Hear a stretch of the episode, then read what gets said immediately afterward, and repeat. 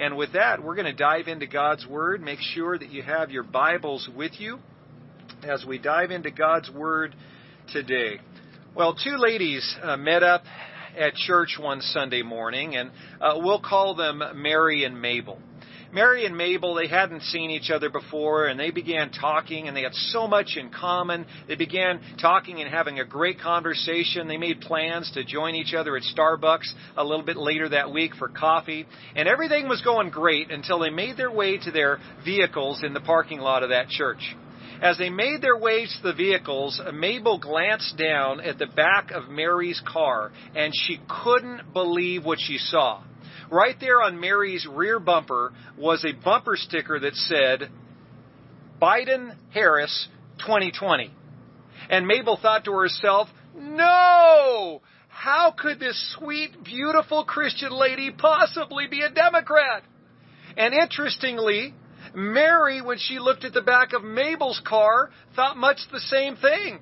Mabel had a Trump bumper sticker on the back of her car, and Mary was horrified. She thought, no, how on earth could a Christian lady possibly support Donald Trump? Well, these types of things happen pretty much every week across our nation recently. And there's a reason for that. If you don't know it already, let me be the first to tell you. Jesus Christ is not running for President of the United States. I'm sorry, he's not running this year. And neither is King David or Moses or the Apostle Paul. Instead, our two major parties have lifted up their nominees who are both very flawed men who have lots of issues. Uh, both Joe Biden and Donald Trump have their strengths, but as you and I well know, they also have plenty of weaknesses to go along with those strengths. So let's dive into this question. How would Jesus vote in 2020? How would Jesus vote in the 2020 election? Well, let me say from the get go that if Jesus was a registered voter in the United States today, I am convinced that Jesus would not be a registered Republican. And I'm also convinced that if Jesus was a registered voter in the United States, he wouldn't be a registered Democrat either. I'm convinced that Jesus would be a registered independent if he was, in fact, a registered voter today. You see, Jesus was never one to join political parties. You may not know this, but in Jesus' day, in first century Israel, there were a number of political parties in Israel. There were political parties, there were religious parties. You've probably heard of several of those. There were the, the Pharisees and the Sadducees. Uh, there was the more political party uh, that believed that King Herod was great. They were called the Herodians. And then there was another political party that believed that King Herod was terrible. They were called the Zealots. And there was a party you may not have heard of before, the Essenes. It's lesser known of a political party there in first century Israel. So let me ask you, which of those political or religious parties did Jesus join? And the answer is none of them, right? Jesus didn't join any of them. So, contrary to what most conservative Christians believe, eh, let me give them the benefit of the doubt. Contrary to what many conservative Christians believe, Jesus is not a registered Republican. And contrary to what many liberal Christians believe, Jesus is not a registered Democrat either. Jesus is neither. He's independent. He represents only one political kingdom, and that is the kingdom of heaven. Amen? Since Jesus isn't running for political office, then, when it comes to voting in any election, you and I have to do the next best thing. Since Jesus isn't running, we have to do the next best thing. Number one, we need to determine the heart of Christ on the issues because Jesus does care about the issues that our government leaders deal with on a daily basis. And number two, we have to prayerfully determine which political candidate or political party and which propositions are most in sync with the heart of Christ. So that's our job.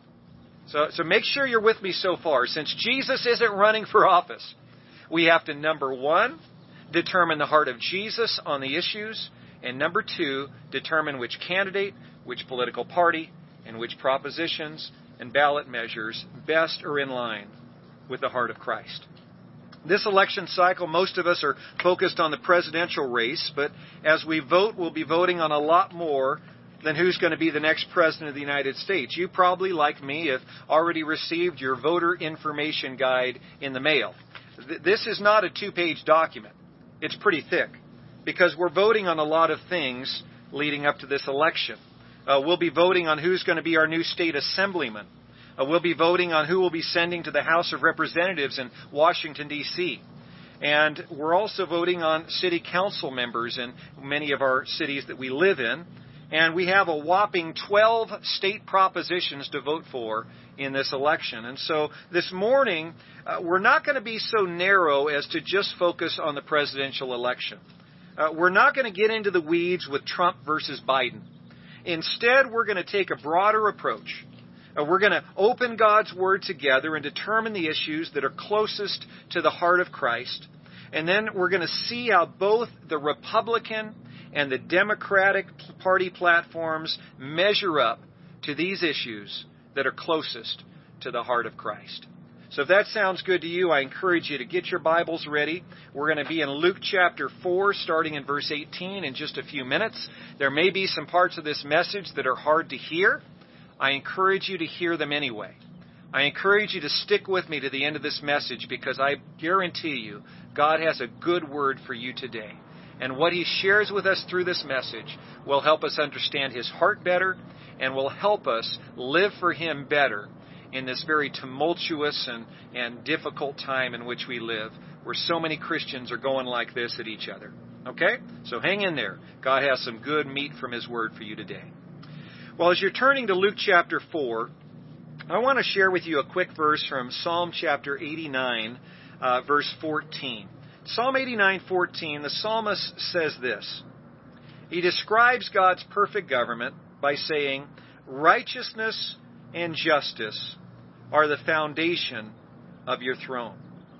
Righteousness and justice are the foundation of your throne. It surprises many Christians to realize that government can be a very good thing. And the reason it can be a very good thing is because God created government. And so when God is in the center of government, it can be a, a beautiful and, and wonderful thing. And God's government is marked, it says in Psalm 89:14, by both righteousness and justice. Please say those two words with me. Righteousness and justice. One more time. Righteousness and justice. So, we ask the question, what two virtues is God's government founded upon? And the answer is righteousness and justice.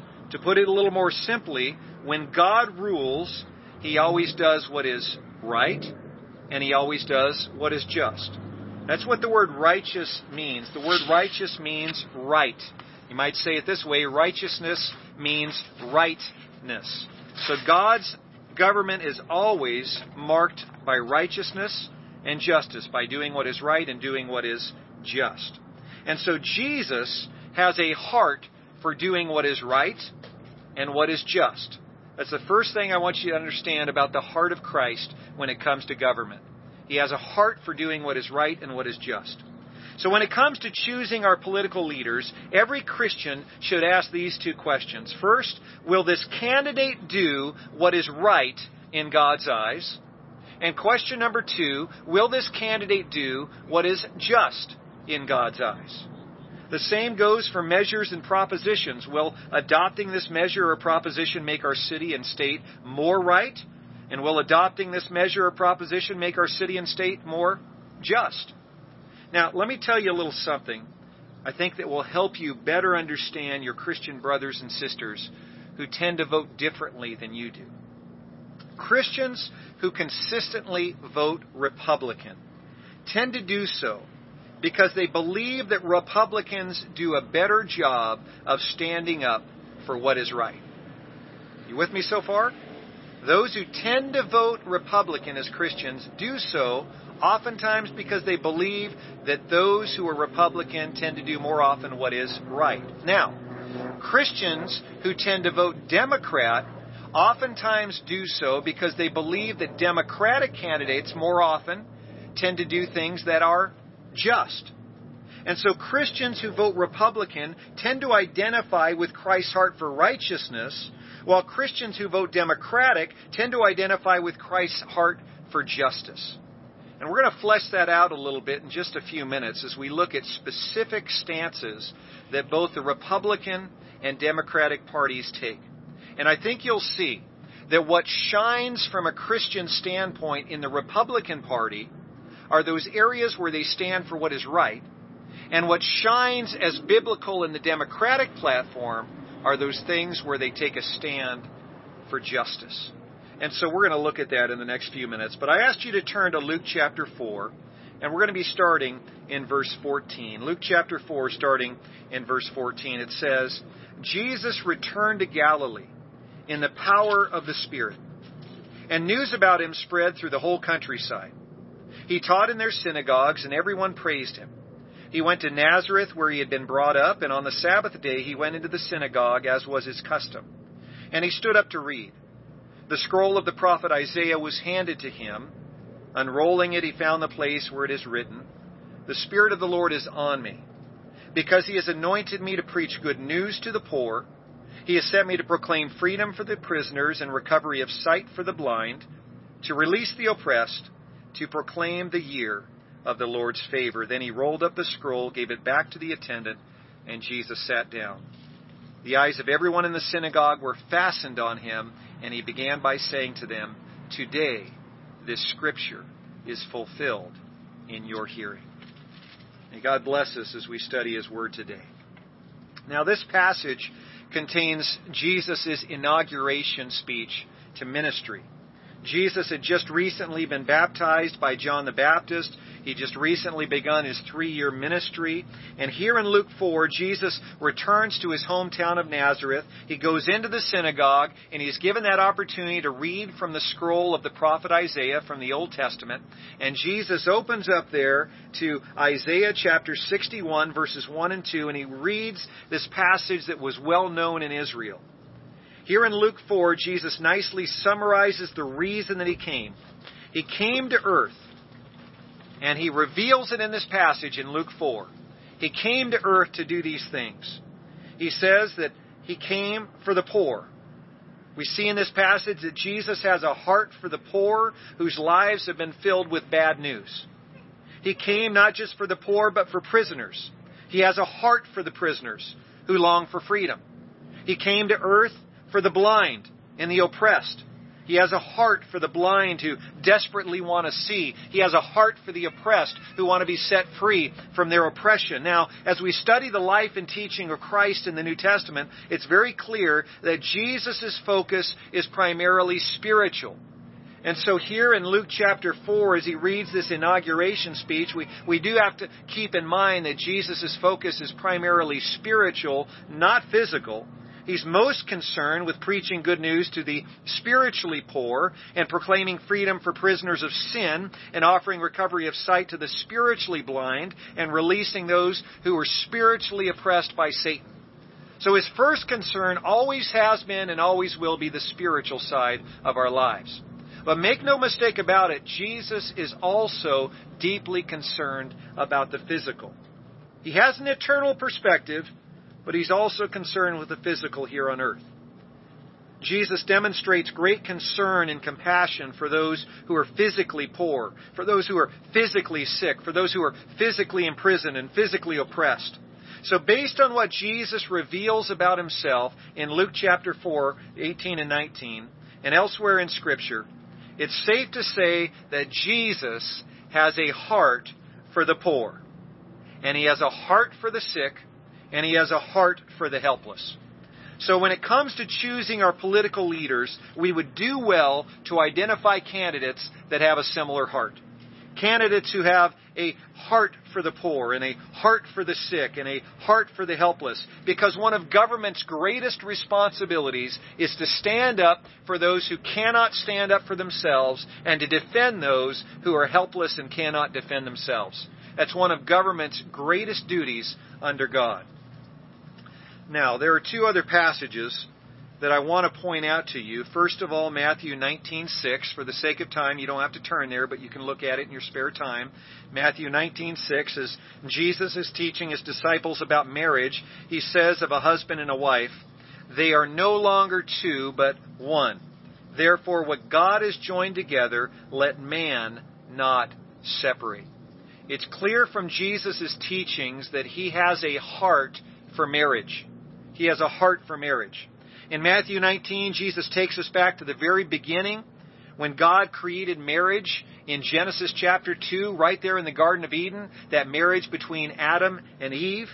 Before so called gay marriage became trendy, before uh, 50% of marriages ended in divorce, Jesus takes us back to the Garden of Eden and he says, That's God's plan for marriage. One man and one woman united together for life. One man, one woman united together for life. That's God's covenant plan for marriage. So, yes, Jesus has a heart for marriage. Finally, Jesus has a heart for innocent children. We see this so clearly in Luke chapter 18, verses 15 through 17. It says, People were bringing babies to Jesus to have him touch them. When the disciples saw this, they rebuked them. But Jesus called the children to him and said, Let the little children come to me, and do not hinder them, for the kingdom of God belongs to such as these. I tell you the truth, anyone who will not receive the kingdom of God like a little child will never enter it. So Jesus has a heart for children, wouldn't you agree? Jesus has a heart for babies and a heart for innocent children. So you take all of these verses together, and here's a quick synopsis of Jesus' heart when it comes to matters that our politicians deal with on a regular basis. Uh, Jesus has a heart for doing what is right and just. He has a heart for the poor. He has a heart for the sick and the helpless. And Jesus has a heart for biblical marriage and for innocent children, even babies. So, with that in mind, let's take a look at how the policies of the Republican Party and the Democratic Party measure up to the heart of Christ. This morning, I want to share with you three things that are biblically right in the Republican Party's platform. And I want to share with you three things that are biblically just in the Democratic Party platform. We'll look at them one at a time. When politicians get into office, it's important to know that they aren't required to always carry out decisions and policies that are right in line with their party platforms. But here's something that's important to know. Over the last 30 years, research has shown that Democrats vote along the lines of their party platform 79% of the time. And Republicans vote in line with their party platform 89% of the time. So if a candidate is affiliated with a certain political party, it's no guarantee that when they get into office, they're going to carry out that, that party platform just as written. But chances are really, really good that if you know the party platform, that candidate who identifies with it will carry out those policies most of the time. So let's see how each of these parties line up to what God says in His Word about what He is looking for in godly government. We'll start with the Republican Party. By the way, the uh, parties, the Republicans and Democrats, they publish typically their party platforms every presidential election year. And so normally that would be done for both parties in the summer of 2020. Uh, the Democratic Party did that uh, just a couple months ago. They did it this summer. The Republicans, because of COVID and some mix up with where their convention was going to be held, they basically did a same as last and said, refer to our 2016 uh, party platform. So as I share these things with you, just bear in mind I'm sharing uh, from the Republican platform from 2016 and the Democratic platform from 2020. So let's start with the Republican Party. Some party platform positions that are biblically right. Policy position number one the sanctity of human life the sanctity of human life. The Republican Party platform is firmly pro-life. The platform states, quote, the unborn child has a fundamental right to life which cannot be infringed. I'm very, very thankful that over the past four years, since this party platform was published, key Republican leaders in Washington, D.C. haven't just talked the talk, but they've walked the walk. President Trump has had all sorts of issues throughout his adult life, And he's had all sorts of issues as president, but one area where he's been strong biblically is in this area of life. President Trump has nominated three pro life justices to the Supreme Court. He also reinstated the Hyde Amendment, which bars the use of federal money to fund most abortions. And with the Republicans' blessing, he also reinstated the Mexico City policy that keeps federal dollars from funding abortions overseas. The Republican Party has openly called on Congress to pass the Pain Capable Unborn Child Protection Act. I believe every Christian should stand up and cheer for this act because it prohibits abortion after 20 weeks, which is, quote, the point at which current medical research shows that unborn babies can feel excruciating pain during abortions, end quote. The Republican Party also supports state and federal efforts against the cruelest forms of abortion, especially dismemberment abortion procedures in which unborn babies are literally torn apart limb from limb inside their mother's wombs. And on the other side of the life cycle, the Republican Party also stands strongly against all forms of euthanasia, including physician assisted suicide. So, long story short, the sanctity of human life is close to Christ's heart, and the Republican Party is on the right side of that important issue. Policy position number two marriage and family. Marriage and family. Unlike the Democratic Party, the Republican Party supports vocally traditional marriage. In their platform, they write, quote, Every child deserves a married mom and dad and our laws and government regulations should actively promote married family life as the basis of a stable and prosperous society. End quote. Unfortunately, in recent years, the Republican Party has largely caved to public pressure when it comes to gay marriage and taking a stand against uh, divorce that's so rampant in our nation today. So, this is one of those areas where they talk a good game, but they haven't necessarily walked the walk. But at the very least, we're thankful that they have spoken out for biblical marriage between one man and one woman. Well, policy position number three, religious liberty. Uh, there's a lot that I could say about this one, uh, but for the sake of time, I'll just highlight a few quotes from the Republican Party platform. The Republican Party supports, quote, the right of America's religious leaders to preach and Americans to speak freely according to their faith. I know about, know about you, but I love that. So they re- support my right as a pastor to speak freely from the pulpit and not worry about the IRS coming out of me, coming after me and yanking our church's nonprofit status. That's a wonderful thing. The Republicans in recent years have fought to abolish the Johnson Amendment, which has been used in past years to muzzle pastors in their own pulpits.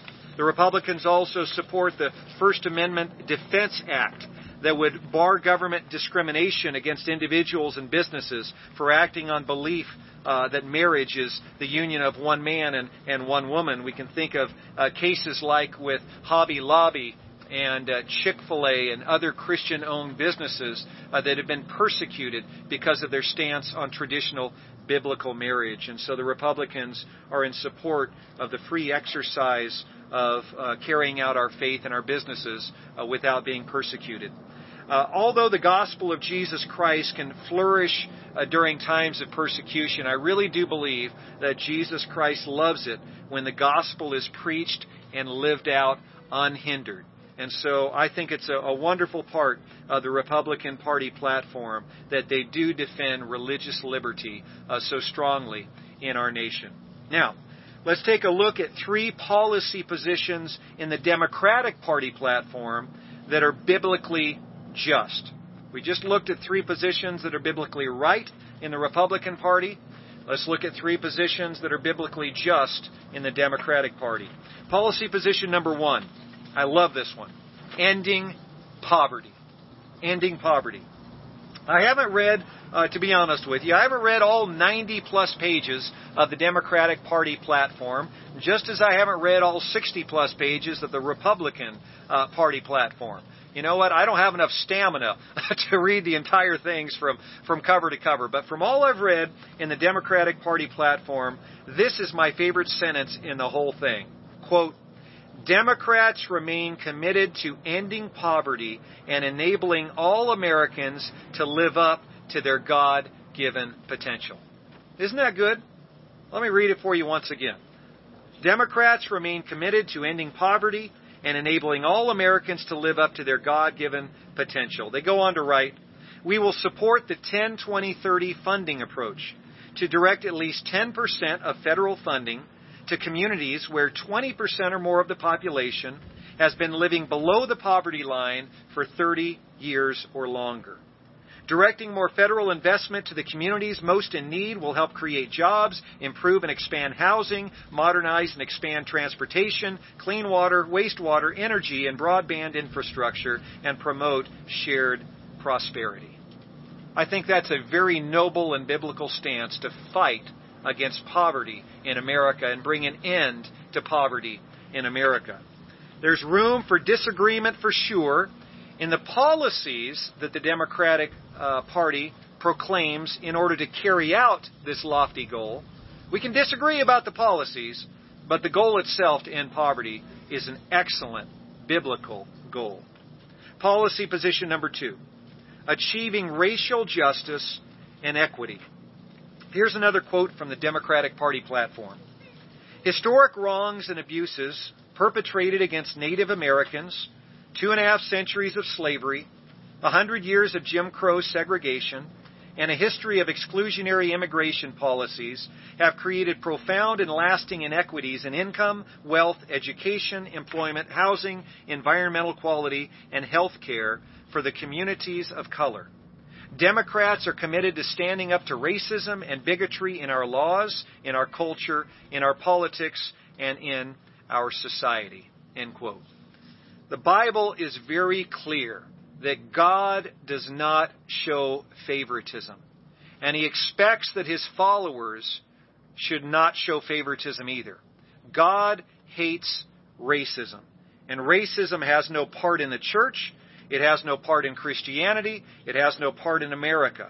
The Democratic Party is absolutely just in its standing strong against racism in America. Now, personally, I think that some of the Democratic policies are out there in left field when it comes to dealing with racism.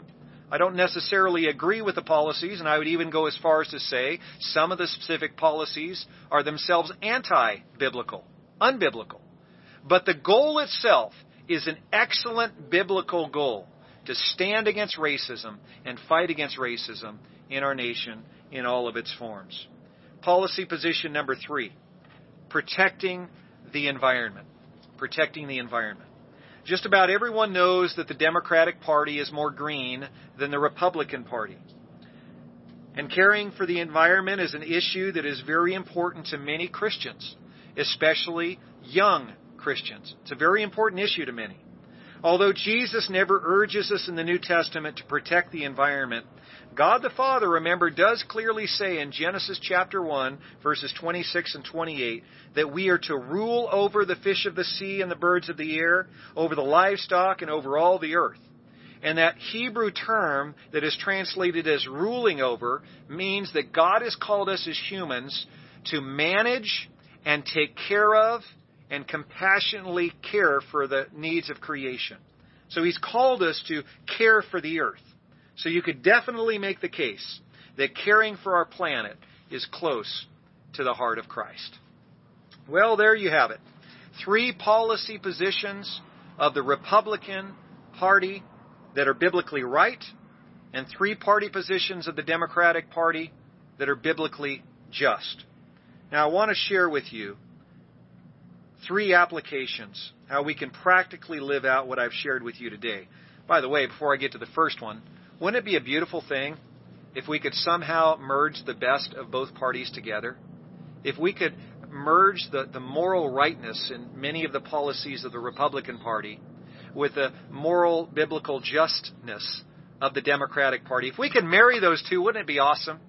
But alas, until Jesus comes, that probably won't be something that happens.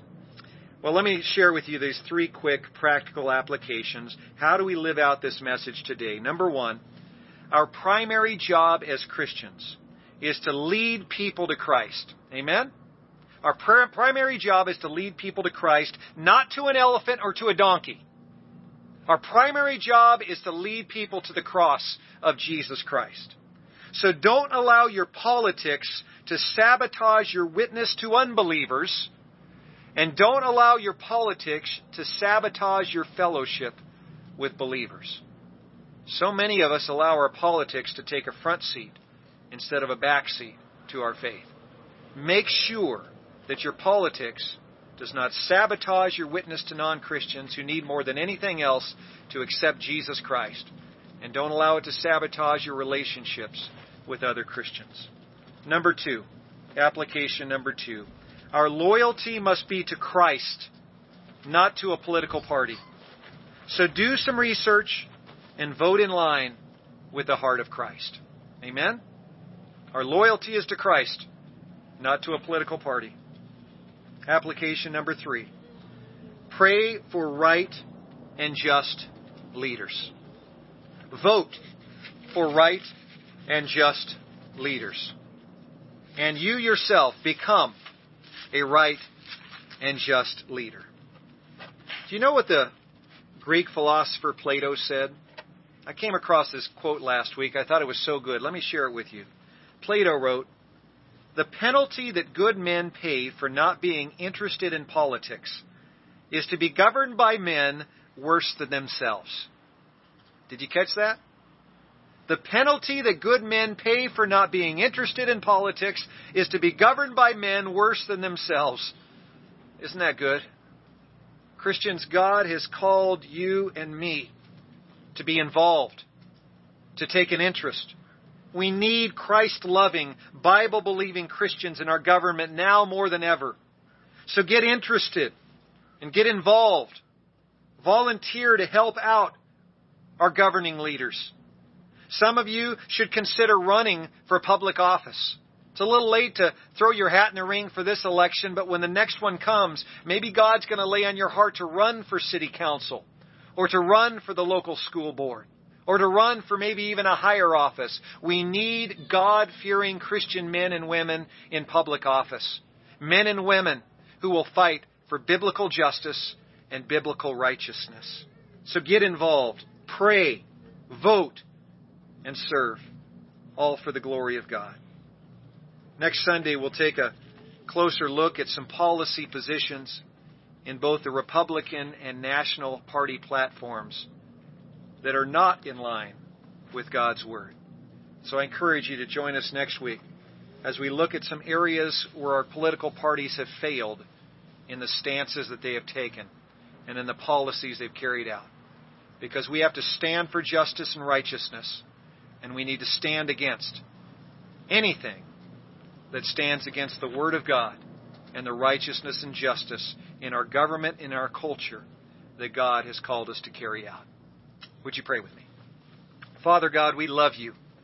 And we thank you, O God, for speaking to us through your word today.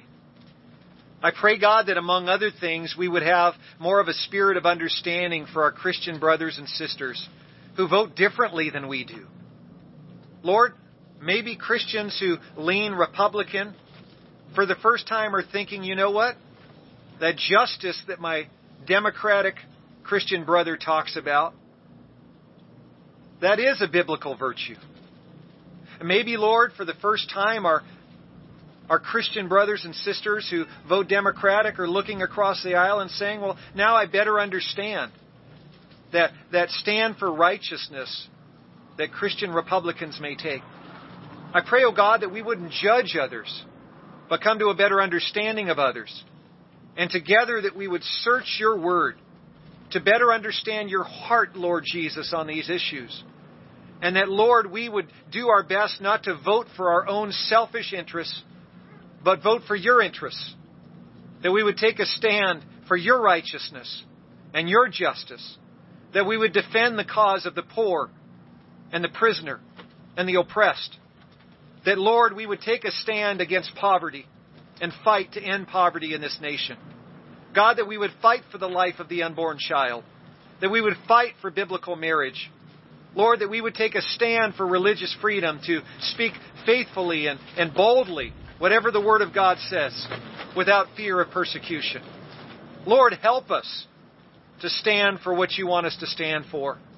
And just as we asked last week, we ask again, oh God, bring revival to this nation. May your church stand on the Word of God. May your church be set on fire for Jesus Christ. And we pray for millions to come to a saving knowledge of Christ in our nation. I pray this in Jesus' name. Amen. Amen. If you're here today listening to this message and you've never made a decision to accept Christ as Savior, it's not complicated. You can accept Him right now. Remember the ABCs. A. Admit that you are a sinner. Admit that you fall short of God's perfect standard. All of our political leaders have failed us in, in one way or another. But understand that you have failed God. I have failed God. We have to come to Him humbly, admitting that we are sinners, that we have fallen short of His standard. B, we have to believe that Jesus died on the cross for our sins and accept Him as our Lord and Savior. And that brings us to that C. We choose to follow Jesus Christ, not just as a Savior to save us from our sins, but as the Lord that's going to take the driver's seat of our life. He's going to take the wheel and lead our life from this point forward. If you're at that point, I encourage you to reach out to one of our prayer counselors. Their names, phone numbers are on the screen below. You can call or text them. Let them know that you've made this decision to accept Christ. And be baptized as soon as possible because that's what Jesus said to do. When you're ready to make that decision for Christ, you're ready to be baptized, letting the world know I'm serious about following Christ from this point forward. Or if you're just going through a tough time and you need prayer, you reach out to one of our prayer counselors as well.